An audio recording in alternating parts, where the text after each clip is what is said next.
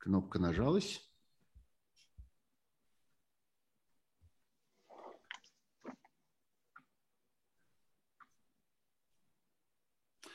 Добрый вечер, дорогие друзья. Если я правильно понимаю, в Москве 9 часов вечера. Меня зовут Сергей Пархоменко. Это программа «Суть событий. Дополнительное время». Когда-то я придумывал эти стримы на моем YouTube-канале, думая, что это будет дополнительное время к моей программе «Суть событий», которую я 18 лет почти делал на радио «Эхо Москвы», всегда по пятницам в 9 часов вечера, но так повернулась судьба и время, что это дополнительное время к работе «Эхо Москвы». «Эхо Москвы» закрыто, но люди «Эхо Москвы» остаются с вами и остаются друг с другом. И одновременно на многих стримах, вот сейчас, между прочим, параллельно с нами идет еще другой стрим, в котором Алексей Венедиктов, если я правильно понимаю, разговаривает с Владимиром Пастуховым, замечательным аналитиком, ученым и мыслителем, но ничто совершенно не мешает вам – Э, посмотреть один впрямую, другой в записи, в том порядке или в другом. Э, YouTube к этому очень располагает. Э, у меня в гостях Андрей Волна. Мой друг, я могу сказать это с гордостью, человек, за которым я наблюдаю с восхищением – Доктор Андрей Волна. Здрасте, Андрей. Вы тоже в эфире. Здравствуйте, Сергей. Здравствуйте, зрители. Здравствуйте, слушатели. Уверен, что по старой доброй привычке нас не только смотрят, но и слушают некоторые, кому Да-да, кстати, я хочу, сказать, я хочу сказать сразу то, что я всегда забываю сказать в своих эфирах, что эти стримы выходят также в э, форме аудиоподкастов. И если вы заглянете в описание этого стрима, то вы увидите несколько ссылок э, на разные подкастные платформы, где вы можете слушать звук от этого стрима в виде аудиоподкаста, тогда, когда вам удобно, не знаю, за рулем, на беговой дорожке в спортзале, гуляя с собакой, толкая впереди себя детскую коляску, или я не знаю, что еще вы хотите в это время делать. Э, э, так что, пожалуйста, не забывайте, что эти стримы существуют, рекламируйте их вашим друзьям. Вот, а нам, пожалуйста, ставьте лайки, они очень пригодятся для того, чтобы расширять число э, зрителей нашего э, канала. И подписывайтесь на этот канал. Э, Эхо должно оставаться с вами до тех пор, пока оно не материализуется снова в каком-то привычном нам всем виде, э, где-то в эфире, в виде единой радиостанции. Я уверен, что это произойдет. Может быть, это будет не радиостанция, а что-нибудь гораздо большее – Э, может быть, какой-нибудь телеканал, не знаю, может быть, какое-нибудь что-нибудь синтетическое, что-нибудь такое произойдет. А до тех пор вот так мы будем существовать э, в виде нескольких э, YouTube-каналов, совершенно самостоятельных. У нас нет никакой координации, мы никак не договариваемся между собой. Мы просто стараемся держать вас рядом с людьми эхо, с которыми, к вы привыкли. Андрея Волну вы тоже много раз читали на сайте «Эхо Москвы», слышали его в эфире «Эхо Москвы» он вам, что называется, человек не чужой. Вот, вот все то предисловие, которое я хотел сделать. Ну что же, э, мы будем обсуждать с Андреем ситуацию на фоне войны, э, с тем, что происходит и как переживает российская медицина и все, что с нею связано, вот эту военную пору и пору санкций. Андрей опытнейший врач, он хирург, э, ортопед, травматолог, практик, Э, чрезвычайно активный, много оперирует, насколько я знаю. Сегодня он заведует э, травматологическим отделением в одной из крупнейших частных клиник Москвы. Он остается в Москве, никуда он не уехал, остается со своими пациентами. Но кроме того, вот если вы сейчас посмотрите на кадр, в котором сидит Андрей, он сидит в своем рабочем кабинете, в своей клинике, и вся стена у него завешена какими-то рамочками. Э, это не простые рамочки, а золотые, условно говоря в переносном смысле, э, это рамочки, в которых висят его преподавательские дипломы, потому что он знаменитый на весь мир преподаватель и, э, так сказать, учитель хирургов и ортопедов, и его бесконечно приглашали, во всяком случае, это было раньше, я надеюсь, что это продолжится и дальше, приглашали, приглашали по всему миру, в том числе всякие удивительные страны, типа Ирана, насколько я знаю, учить врачей. Вот. Так что Андрей хорошо знает про медицину. Андрей, в целом, Способна ли российская медицина пережить изоляцию от мира? Вот главный вопрос, который нам с вами сегодня предстоит обсуждать. А, Сергей, спасибо за такое широкое представление, за комплименты. А в принципе, вот э, почему я готов говорить на эту тему, это по нескольким аспектам. Первое, мне довелось э, руководить отделением, быть заместителем главного врача вот в те как раз лихие, теперь уже в кавычках, достаточно в кавычках, 90-е годы. А моя специальность травматология, ортопедия, она ресурсоемкая. Она первая из таких вот специализаций стала использовать дорогостоящие расходные материалы. Естественно, как руководителю мне приходилось этим заниматься и в период инфляции, и в период кризисов, и в период гиперинфляции. Это с одной стороны. С другой стороны, действительно, я объездил много стран с лекциями, начиная от Нидерландов, заканчивая Эмиратами. В том числе, да, я три раза был на территории палестинской автономии, это западный берег реки Иордан. Я был в Иране, где делился с коллегами опытом лечения травмированных пациентов, посещал клиники, поэтому я имею представление о том, что будет происходить и у нас. Вот в Иране был 2017 год, это когда основные санкции были сняты, но я разговаривал с врачами о том, как они жили в период тяжелых санкций. А теперь-то мы знаем, что их санкции, скорее всего, были более слабыми, чем те санкции, которые нам еще предстоит на себе испытать, потому что система здравоохранения, она очень инерционная, и далеко не все, что может случиться, уже случилось. Но у меня есть пара хороших новостей для начала. Первое. Что бы ни случилось, больницы и поликлиники будут работать.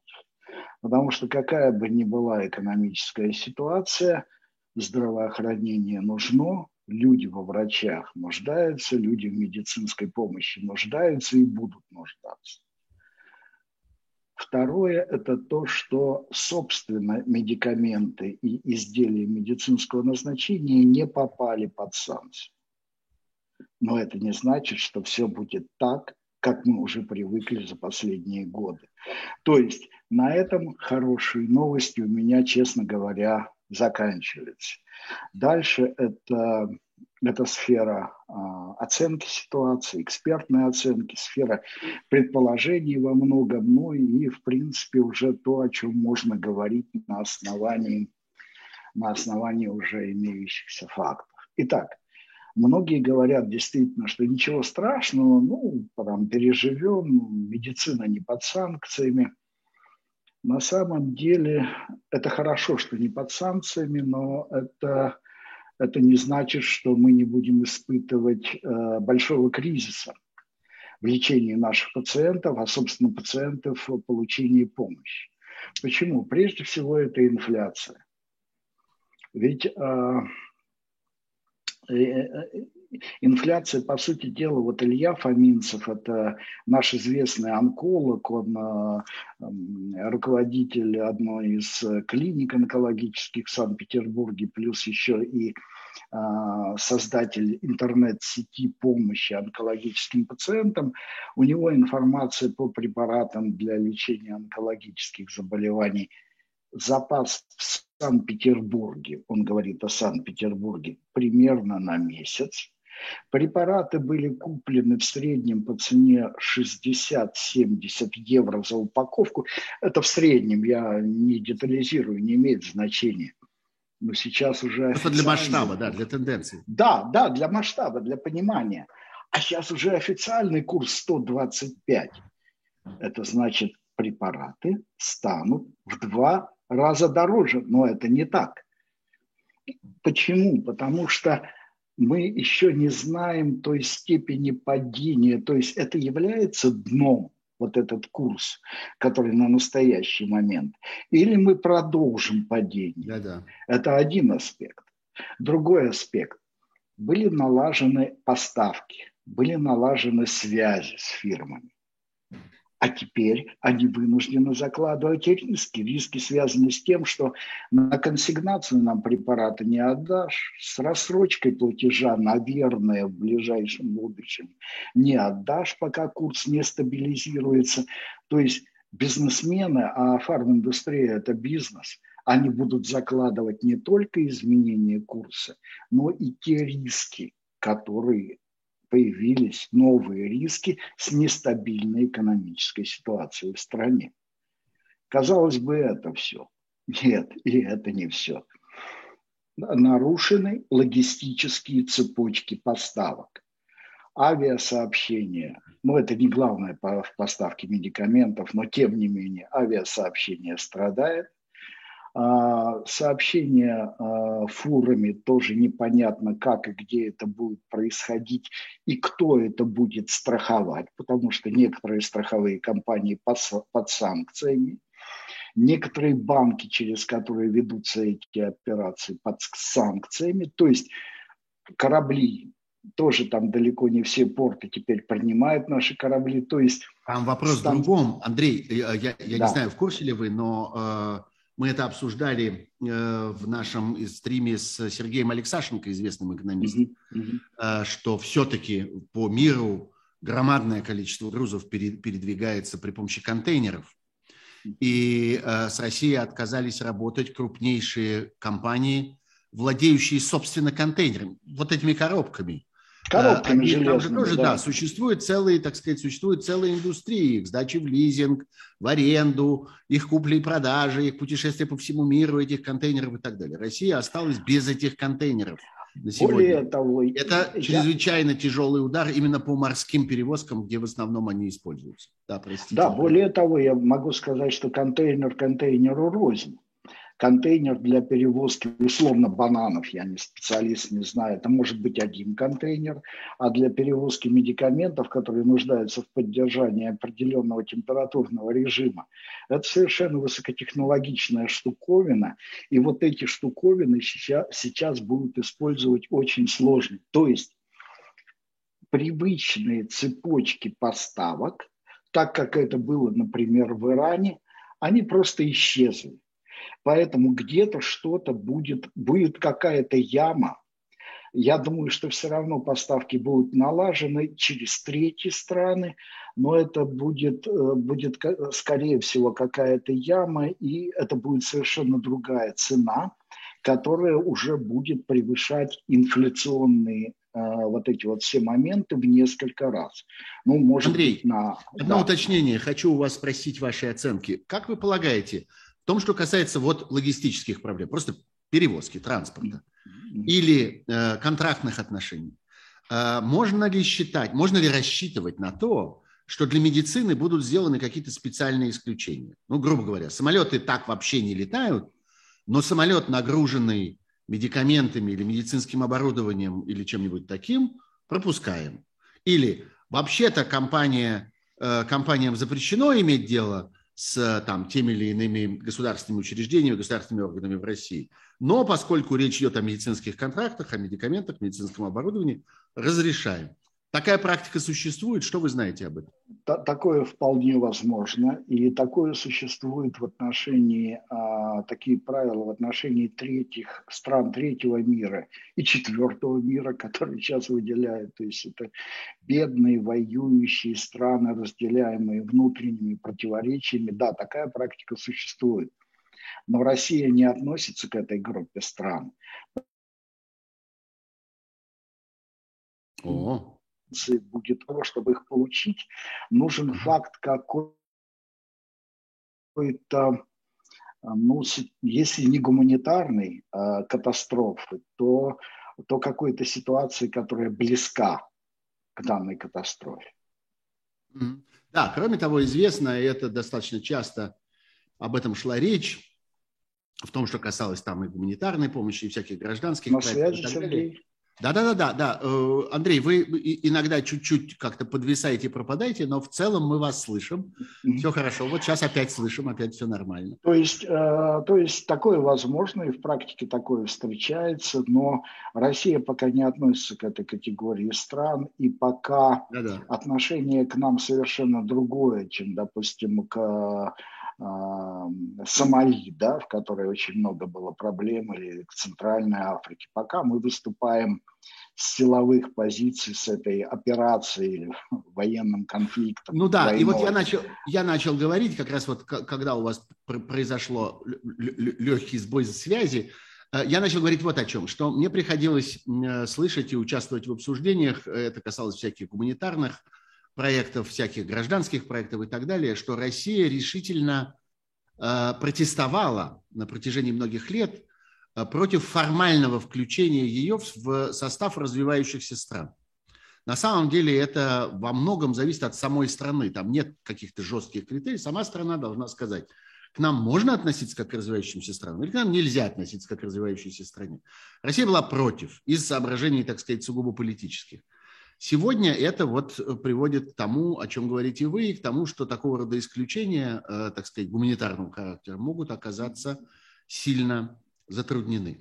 Андрей, я хотел бы приблизиться к вашей специальности. Тем более, что в военное время э, мы здесь находимся, так сказать, на свободном канале в YouTube и можем произносить слова «военное время», «война» и все остальное. Ничто мне не помешает это делать лично мне, не знаю, как вам, но мне. А, э, э, в это время ваша специальность становится одной из важнейших в медицине. А, как вы оцениваете то, что происходит с военной медициной в России, вообще в целом, и в нынешних условиях тоже? Я знаю, что вы сами не военный врач, я понимаю, что вы сами, так сказать, не имеете этой практики, но я думаю, у вас есть информация по этому поводу. Каков уровень? Мы видим сегодня что наши представления о, об оснащенности э, российской армии оказались э, довольно далеки от действительности. Мы видим эти видео. Э, наши представления о степени, так сказать, современности всего, чем располагает российская армия, начиная от еды, где такое количество просроченных пайков, и кончая техникой. Довольно все это выглядит, так сказать, Э, разочаровывающе. Хотя война несправедливая, и к этому относишься по-разному, прямо скажем. А вы что можете сказать о военной медицине? А, вы знаете, вот э, великий российский э, и украинский хирург Николай Иванович Пирогов, он похоронен же в Виннице, в деревне Вишня, прямо под Винницей, которую мы бомбим во время этой войны он говорил, что война, вот бывает эпидемии вообще, а бывает, э, а война – это травматическая эпидемия, то есть эпидемия травм. Угу. Да, совершенно верно вы отметили, я гражданский врач, э, мне не так часто приходилось принимать участие в ликвидации каких-то серьезных а, серьезных ситуаций именно с массовым поступлением раненых. В Кузбассе, когда я работал, это шахтовые травмы. А, когда было достаточно большие поступления. В Москве это рок-фестиваль «Крылья», может, помните, 2003 да, год, теракт в Тушино. Я руководил и принимал участие оказанием помощи травмированным. Тогда я работал замом по травматологии в 67-й больнице. В качестве врача участвовал в ликвидации последствий террористических актов в московском метро. Конечно, мы контактируем с нашими коллегами из э, госпиталей, из военной а, системы, контактируем на конференциях, да, разговариваем и так далее. Я могу сказать, что а, военные госпитали, вот как таковые, и в Москве, и в Санкт-Петербурге, вот то, что показывают коллеги, лечение каких-то случаев, ну, до военных, вот до этой войны, они хорошо оснащены, они владеют всеми современными технологиями. Но это ведь еще не все. Мы же не знаем, я не знаю, понятия не имею, каким образом осуществляется эвакуация раненых, куда эвакуируются раненые, где они получают квалифицированную медицинскую помощь. Вот если раненый а, попадет в крупные военные госпитали, то я знаю, что там будет все, все на хорошем уровне. Но попадет ли он туда, вот этого я не знаю. Логистические вот эти цепочки во время ведения военных действий, наверное, я предполагаю, что это слабое звено, учитывая то, что мы наблюдаем, вот как, как себя ведут там наши военные в целом, как организовано их снабжение, как организовано то, что они там вытворяют и так далее. Я думаю, что и каково, есть проблема. И каково отношение к э, жертвам и потерям разного рода? Ведь мы не знаем реальных цифр, мы получаем их от украинской стороны. Мы получаем общие, э, так сказать, слова от свидетелей и очевидцев, от тех, кто снимает там видео и снимает тела погибших российских солдат. Мы видим их количество. Э, Россия по существу отрицает. Только вот пару дней тому назад вообще у нас появились первые потери. Первый раз были названы какие-то цифры, совершенно очевидно, что они далеки от, э, от реальности. А что касается э, раненых, разного рода пострадавших, вы вообще слышали какие-нибудь цифры на этот счет? Я а, ничего не слышу. Я не могу привести те цифры, которые как бы я, я не уверен. Нет, нет, я имею в виду в официальном обиходе. В официальном нет, обиходе нет, вам попадалось нет, что-нибудь относительно нет, раненых, пострадавших, вообще пострадавшего ничего. мирного населения или чего-нибудь такого? Нет, нет, нет, нет, абсолютно ничего. Понятно. Но если я правильно понимаю, существует какая-то, так сказать, неофициальная информация, которая циркулирует в медицинских кругах. Ну, это естественно. Да не буду из вас ее добывать. Э, понимаю здесь, э, понимаю здесь все риски. Скажите, пожалуйста, вот снова возвращаясь скорее к вашей специальности, как я понимаю, вы занимались и продолжаете заниматься, среди прочего, еще и э, разного рода тяжелыми травмами, которые требуют какого-то протезирования, да, каких-то суставов, частей костей и так далее, и так далее. Это очень важное направление, особенно если я правильно понимаю, в отношении пожилых людей, которые, для которых переломы оказываются совершенно трагической, трагическим жизненным обстоятельством. Что с этим происходит на фоне санкций? У нас есть своя промышленность, свои вот эти, так сказать, запчасти для человека. Э, они где-то производятся или они импортные? А, ну, здесь нужно разделить мою специальность, собственно, так как она и звучит, травматология и ортопедия.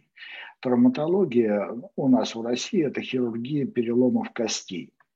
Вот в случае переломов костей какой-то металлический фиксатор, как правило, ставится на определенное время – время, необходимое до сращения перелома, для сращения перелома.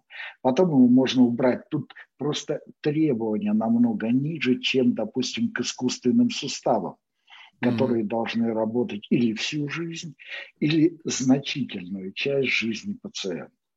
Вот в том, что касается травматологии, ну, не самых там высокотехнологичных вещей, но такой вот базовой широкой травматологии, у нас есть свое производство, этими металлоконструкциями можно пользоваться, а, они везут, так как везут «Жигули», это не «Мерседес», не «Ауди», не «Фольксваген», но они везут, они работают, и значительную часть наших пациентов можно лечить и с применением этих конструкций что мы делали в 90-е годы, кстати, в начальные 90-е.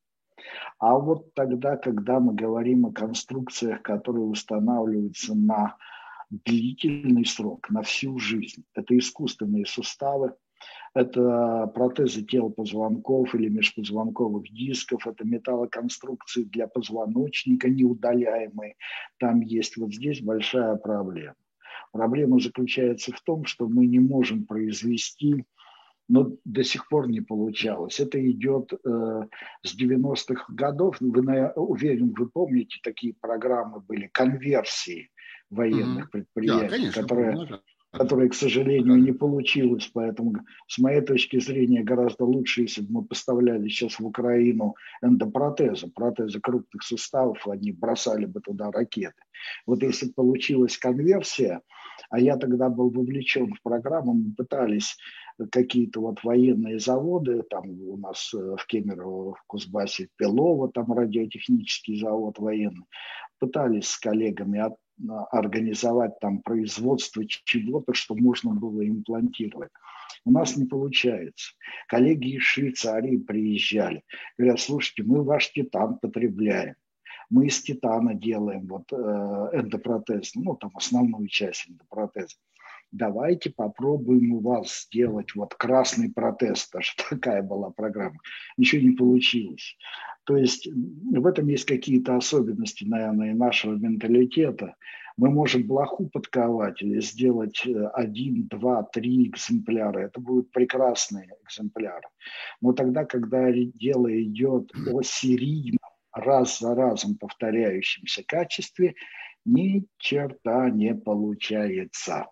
Поэтому в настоящий момент, ну, у нас даже статистики нет, сколько имплантируется суставов, но с достаточной долей уверенности я могу сказать, что около 100 тысяч ежегодно. И примерно 92-94, ну вот в процентах, больше 90 процентов – это импортные суставы. Mm-hmm. Швейцария, США основной поставщик, а, это Германия, не так много китайских, как исключение бывает. Да, вот я хотел спросить, а бывает, э, ну мы все хорошо знаем, да, что бывают кроссовки Adidas, а бывают кроссовки Abibas, которые приходят с другой стороны, так сказать, не с запада, а с востока.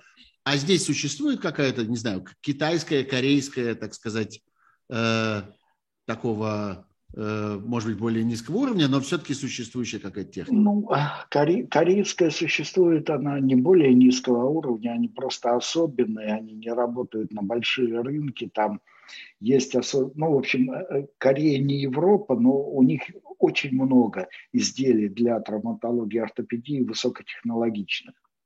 Uh-huh. А Китай, между прочим, тоже. Я был, мне даже, я был на нескольких заводах где производят металлоконструкции. Я был в Золотурне, это Швейцария, одна из фирм, другая Винтертур, это Зиммер, знаменитые эндопротезы Винтертуре в Швейцарии. И я был в э, Китае. Знаете, угу. что их всех объединяет? Их объединяет то, что у них одни и те же станки для производства. Станки, ну, как мы называем, с числовым программным управлением. Производство Швейцарии, Японии, Соединенных Штатов Америки. То есть хорошие конструкции, а в Китае сейчас есть хорошие конструкции, они делают на тех же станках, на которых люди их делают в Швейцарии или делают в Штатах. Там контроль качества немного, так сказать, не столь многоступенчатый он страдает, с моей точки зрения. Но китайские конструкции есть, это не подделки, это не Rolex за один доллар, это полноценные металлоконструкции как для травматологии, так и для ортопедии. У них есть небольшой, но рынок сбыта уже в Соединенных Штатах, большой сбыт в Латинской Америке, но цена этих конструкций не копеечная. Они дешевле, конечно, допустим, американских, швейцарских, но речь идет там 10 процентов, 15, не в два раза и не в три раза. Понятно. Нет, это Андрей, все равно валюта, это все равно Андрей, те же деньги. Да. Чтобы закончить, так сказать, тур по, по вот этим разным, так сказать, отраслям медицины, спрошу у вас еще про одну вещь. Я понимаю, что это не ваша специальность, но очень много вопросов на эту тему, именно в связи со всякими импортными материалами и так далее. Вы, наверное, догадываетесь, о чем речь. Речь о стоматологии и э, о э, зубопротезировании, имплантах здесь и так далее. Что-нибудь вы про это знаете? Что с этим совсем происходит? Я знаю, ну знаете, я, вот мой собственный опыт заключается в том, что врач, у которого лечился я в Москве много лет, и которым я очень доволен, возил в чемодане, э, возил в чемодане материалы, возил в чемодане э, импланты, возил в чемодане инструменты и считал, что его никто не снабдит тем, что ему действительно нужно, и что он сам для себя всегда подберет наилучшим образом. Вот. А что вы знаете про, про стоматологов? А, вы знаете, буквально вчера, вчера я разговаривал, но я разговаривал скорее как пациент со своим стоматологом. Параллельно этот стоматолог, это она, замечательный специалист, она же и главный врач одной из клиник, там в районе Таганки они находятся. И она мне сказала, Андрей, мы на два месяца закупились, потому mm-hmm. что все расходные материалы импортные, вот эти пломбы э, светового светоотвержение, как, да. да, да, да, естественно, импланты, естественно, расходные материалы для производства зубных протезов, там вообще нет ничего отечественного.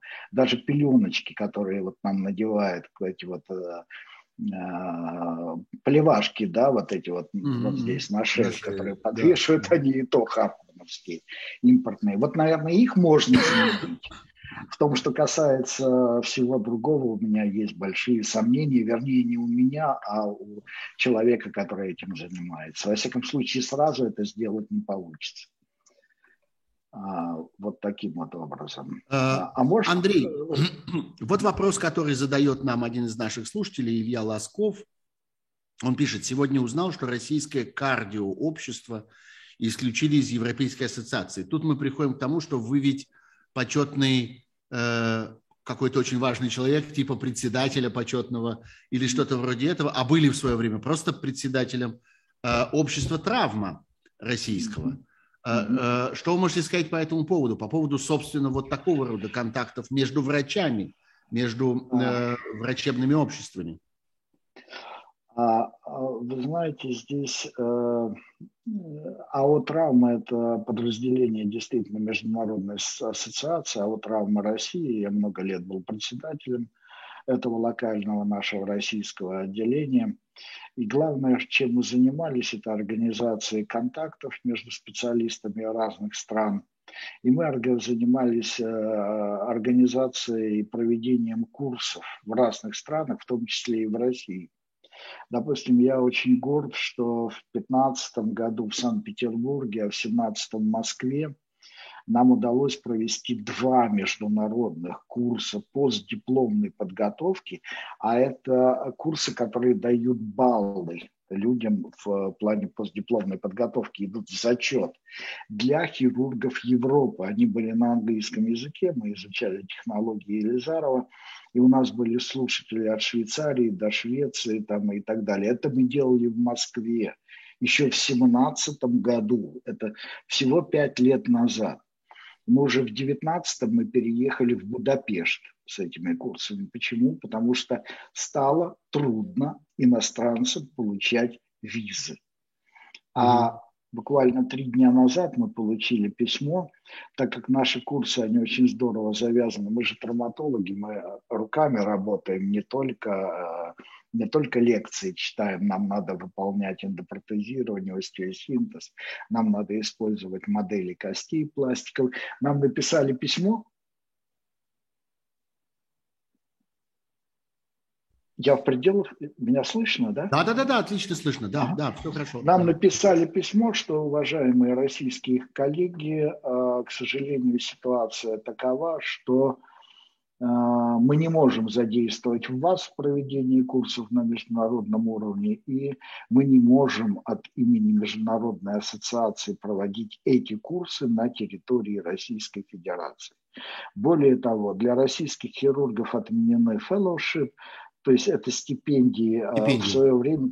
Да, в свое время, допустим, я а, больше 20-25 лет назад уже, я учился в Австрии, я получил стипендию, то есть грант, я доехал до Австрии, до Зальцбурга. Я две, два месяца работал в Зальцбурге вместе с австрийскими коллегами. И это было не просто для меня бесплатно, мне полностью оплатили мое проживание и мою жизнь, и все мои расходы такие, ну, обычные бытовые расходы. Ну. И каждый год несколько российских травматологов, от 3-4, в некоторые годы 5-6 травматологов учились в клиниках в разных странах, от Соединенных Штатов Америки до Венгрии. Там еще в Австралии был Леня Пака из Хабаровска. Все, эта песня закончилась. Мы не можем теперь никуда поехать. Почему? Потому что официальные контакты с нами прерваны, как э, было сформулировано, из-за сложностей логистических взаимоотношений и поддержания контактов. И это касается, неопод... Андрей, это касается не только государственных клиник, но и частных. Какая разница? Форма собственности не имеет значения. Нет, ну, это что касается... касается, что касается разрывания контактов, потому что существует такой не, мотив, не, не, вот это государственный университет, я это слышал про, про это, так сказать, в других науках это существует. Мы не имеем права там, не хотим иметь дело с государственными университетами, только с частными школами. В медицине это все равно, да? Нет, приостановлены контакты из-за того, что сложно что-то организовать. Не во всяком случае, в письме, которое мы получили, политические моменты не фигурируют. Там фигурирует именно то, что сложности в логистике, сложности в том, чтобы вас пригласить, это ненадежно, к вам приехать невозможно, поэтому мы приостанавливаем контакты на 2022 год, а там посмотрим. Понятно. Я напоминаю всем, что в гостях на моем YouTube-канале, на канале Сергея Пархоменко, замечательный московский врач Андрей Волна, один из крупнейших российских специалистов по хирургии, э, такой в области травматологии и ортопедии, э, глава соответствующего отделения в одной из крупнейших московских клиник. Мы обсуждаем с ним жизнь российской медицины в санкционную эпоху. Жизнь российской а медицины вот... на фоне войны. Э, да, Андрей, вы, вы, вы хотите что-то? Сергей, можно еще пару слов э, вот по поводу образования? Да, да, конечно, это очень важно. Которое касается да, да, пожалуйста, пожалуйста, пожалуйста. Я просто хотел напомнить нашим слушателям о том, кто и где. Да, прошу вас. А вот о себе не напомнили, тоже надо было. Все в. Так вот, меня да, возвращаясь, возвращаясь к теме образования, это действительно разрыв этих контактов, это грустная тема постольку, поскольку еще большая часть обучения – это не только для травматологов, а ортопедов, это так называемый industry-based education, то есть то образование, которое построено на том, что его организуют э, производители, производители металлоконструкций, фармацевтические компании. Это очень жестко регламентируется, потому что это не должно быть формой как бы какой-то взятки. Вот, это регламентируется прежде всего американскими разными законами, но тем не менее это работает, особенно для терапевтов. А вот эти все компании, которые представляют современные препараты, они их учат, понятно, они их учат использовать собственные препараты. Те, кто производит железо для травматологии, ортопедии, учат использовать собственное железо, но это тоже форма обучения. И вот эти контакты тоже теряются. То, о чем я говорил раньше, вот э, обучение по уровню Международной ассоциации остеосинтеза, это не связанное с индустрией, поэтому там официальные баллы и так далее. Э, обучение, связанное с индустрией, не дает баллов, но оно все равно дает знания пусть и в более узкой плоскости, вот в другой плоскости, mm-hmm. в более узком спектре. Ну и, наконец, международные конференции тогда, когда мы ездим. И тогда, когда мы можем пригласить своих коллег, это же важнейшая часть а, обмена информацией. Мы от этого оказываемся изолированными. Я очень не завидую э, молодым специалистам сейчас, потому что я понимаю, что это что это не на 2022 год. Мне кажется, Андрей, есть одна сфера, больше. есть одна сфера, которую мы тоже не имеем права с вами пропустить. Я хорошо себе представляю, что происходит с этими людьми. Это диабет и инсулинозависимость. А, что там по части санкций? А, здесь я не, ну первое, там санкций никаких нет, то есть все препараты, которые и компании, которые поставляли инсулин, они будут их поставлять. А, но я здесь небольшой специалист. Но опять есть проблемы сказать, логистики что... всегда. Они есть проблемы да, все, сказать, вот все привести, общие... привести, распространить и так далее в условиях, когда заблокированы авиаперевозки, контейнерные да, перевозки да, и так да, далее. Да. да. И когда цена другая уже на эти препараты, потому что они все импортные, те, которые любят пациенты, которые пользуются, которые безопасны, которые действительно дают эффект, они импортные, Угу.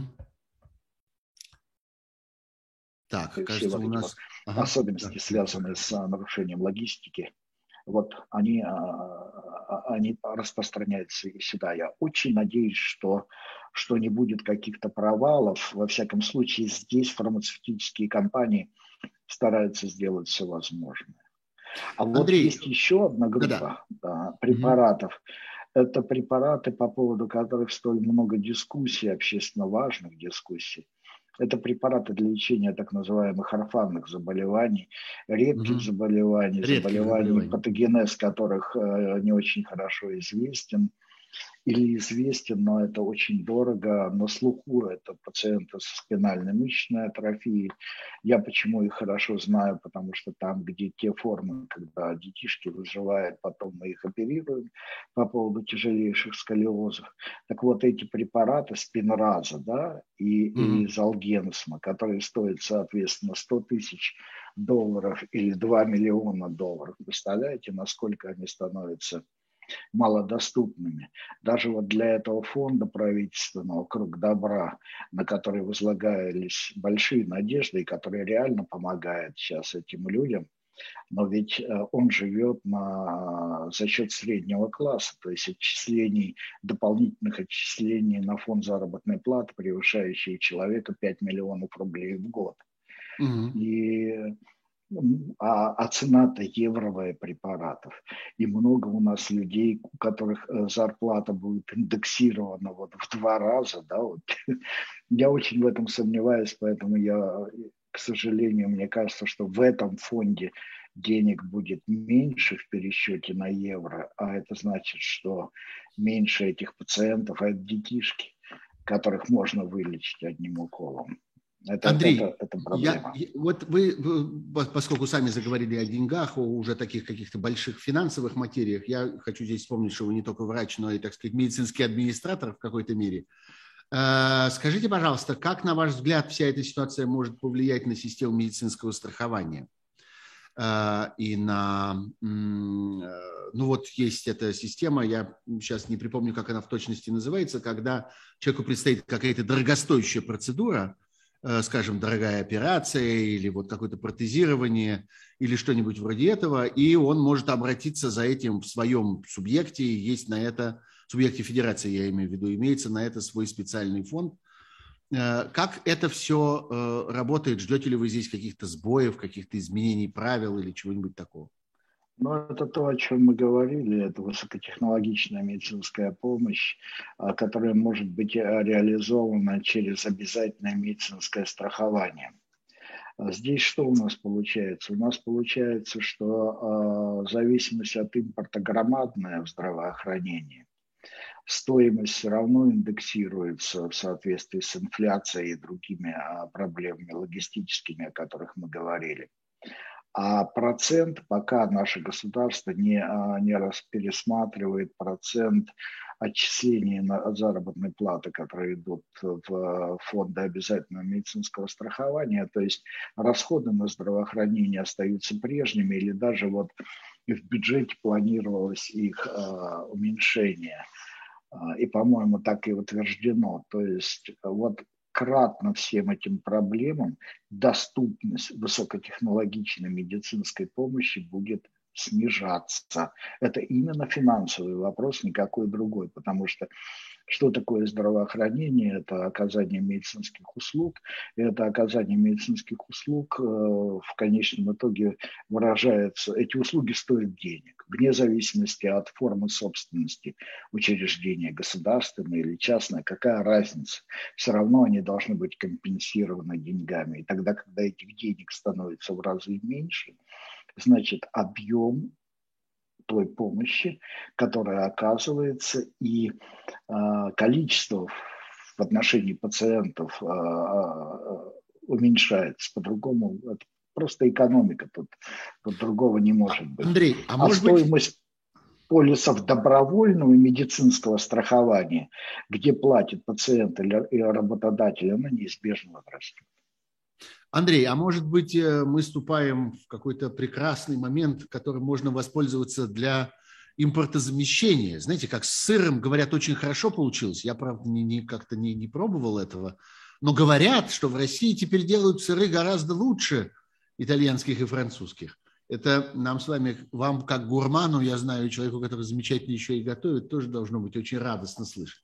Так вот, Надежда Решетина у нас спрашивает, в условиях санкций и сокращения международных контактов, что может стать драйвером развития медицины? Есть ли у нас надежда на рост и развитие? То есть, ну вот на то, что теперь-то конец, наконец все и заколосится, когда нужно свое. Вот а, давайте попробуем вернуться. Хорошо, давайте об эндопротезах. Можем ли мы их изготовить нормальными? Тем более эндопротезы не под санкциями. Искусственные суставы. Для этого нужны станки.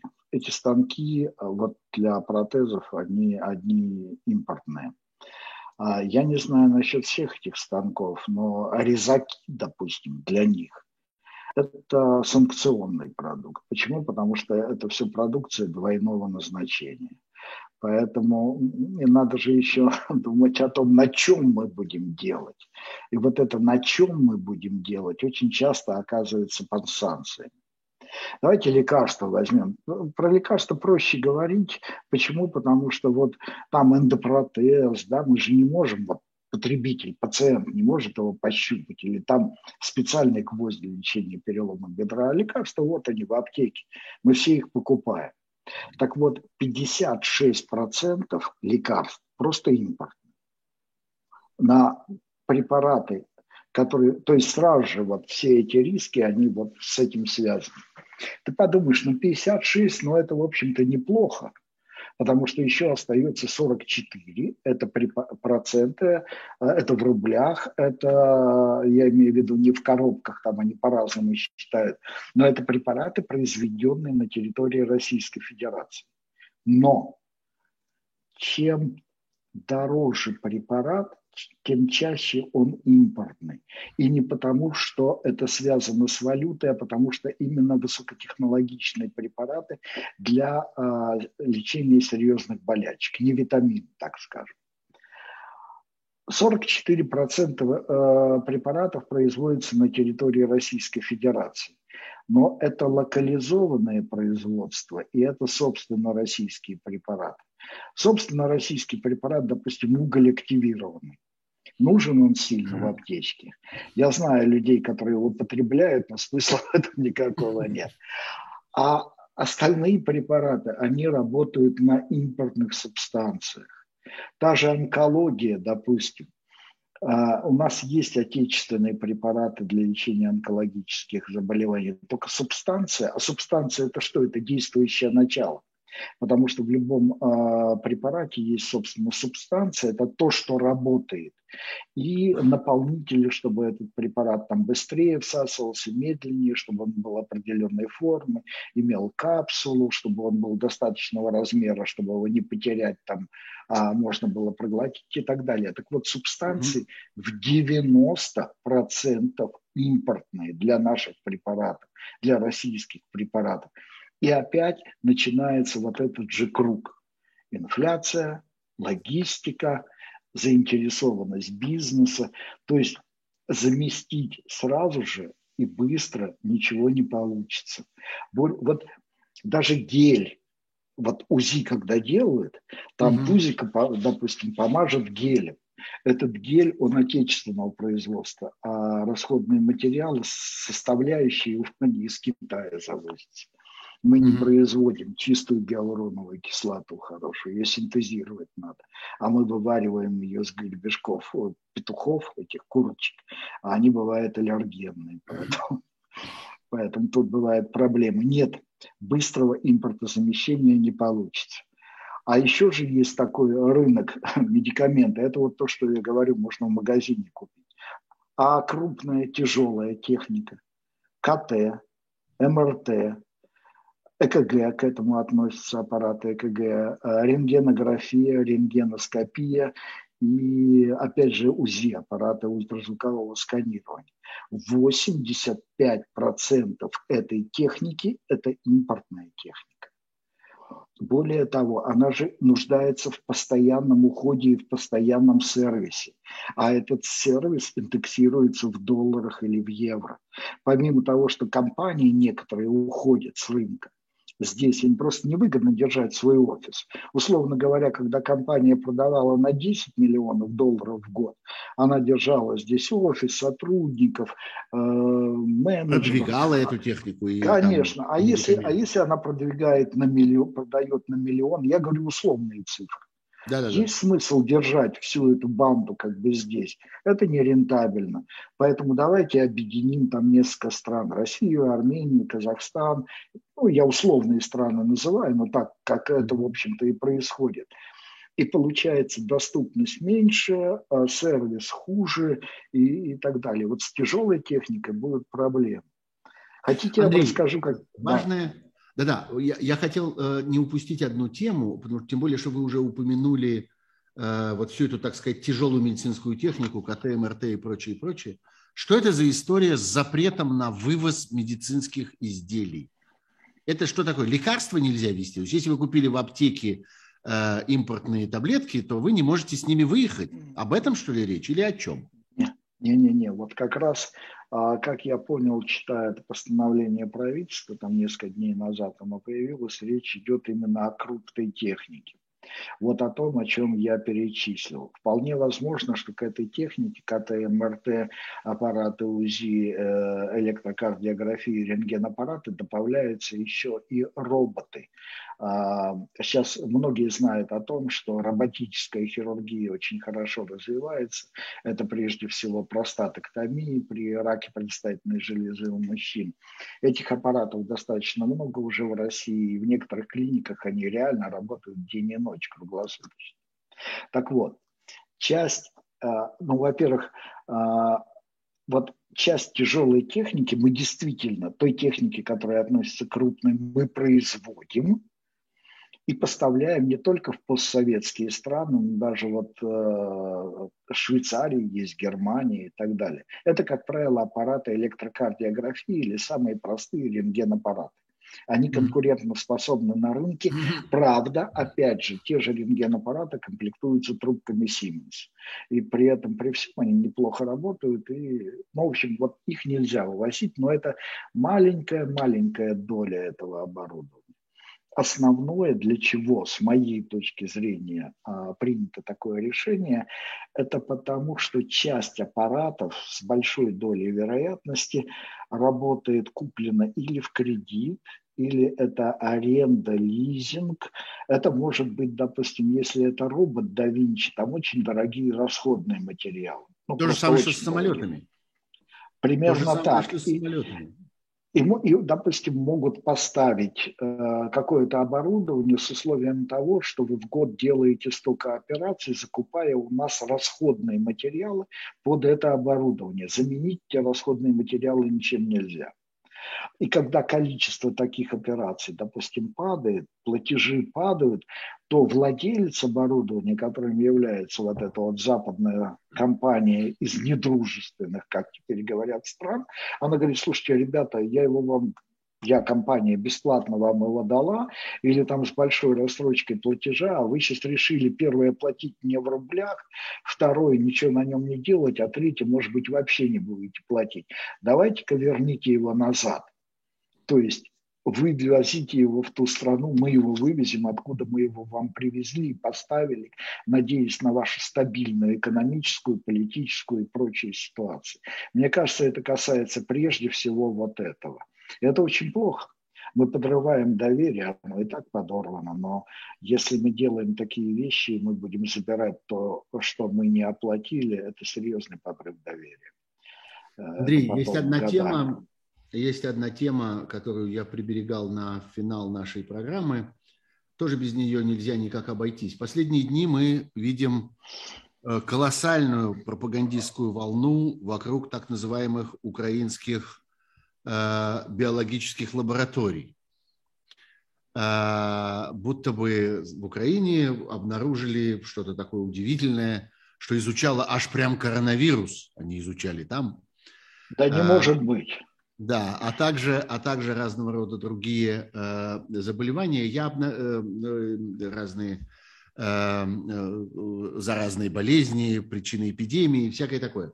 Я обнаружил чуть не сказал забавную вещь, хотя на самом деле эта вещь совершенно трагическая. Две одинаковых статьи одного и того же автора, интервью одного и того же... Помните, был такой санитарный врач Онищенко. Я думаю, что в медицинской среде этот человек пользуется каким-то, я бы сказал, отдельным отдельным чувством, назовем это так. У меня, у меня отдельный счет к нему за боржоми и вина грузинские О, да, да, да. Время, это был да. тот самый человек, который по команде обнаруживал в боржоме что-то недопустимое э, в вине, что-то несоответствующее шампанском, что-то как бы не годящееся для российского потребителя и так далее. Так вот, этот самый Онищенко в январе рассказывал про казахские э, лаборатории, которые вот, значит, злодейски организованы там в Казахстане злыми англосаксами, и нужно немедленно их взять под контроль, а то будет что-нибудь ужасное. Теперь он этими же словами этому же, так сказать, журналисту для этой же, так сказать, газеты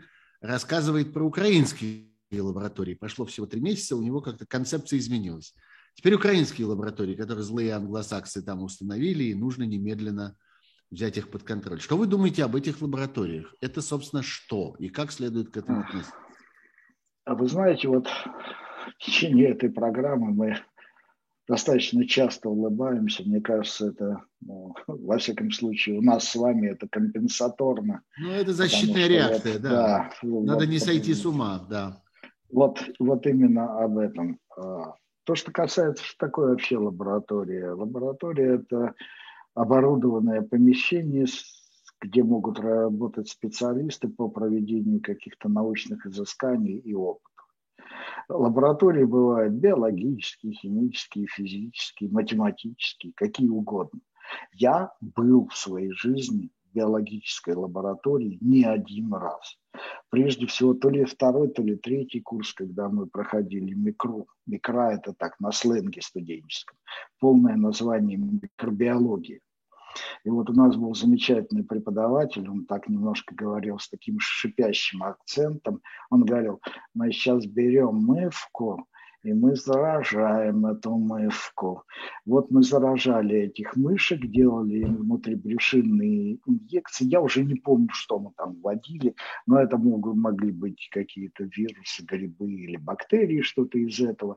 Потом эти мышки жили, потом они умирали, мы их вскрывали, там что-то красили, а, изучали и так далее. Вот это биологическая лаборатория лаборатория, где изучают э, где изучают, допустим, а, генетические лаборатории, ДНК, дезоксирибонуклеиновую кислоту или РНК-рибонуклеиновую кислоту, из них выстраивают гены. Это генные биологические лаборатории.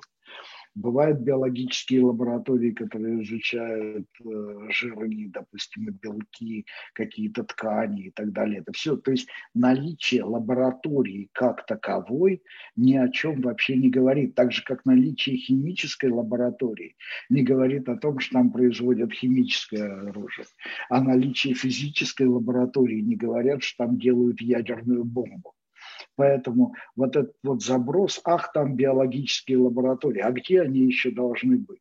Изучают коронавирус, конечно, изучают, потому что они должны понимать, помимо, так сказать, той информации, которая есть, как та а, а Украина же открытая страна, у них там, по-моему, все вакцины, которые представлены ВОЗ, существуют. Да. Они это смотрят, они это изучают, это нормально какой идиот, извините, выдумал, что они производят биологическое оружие? вообще о чем?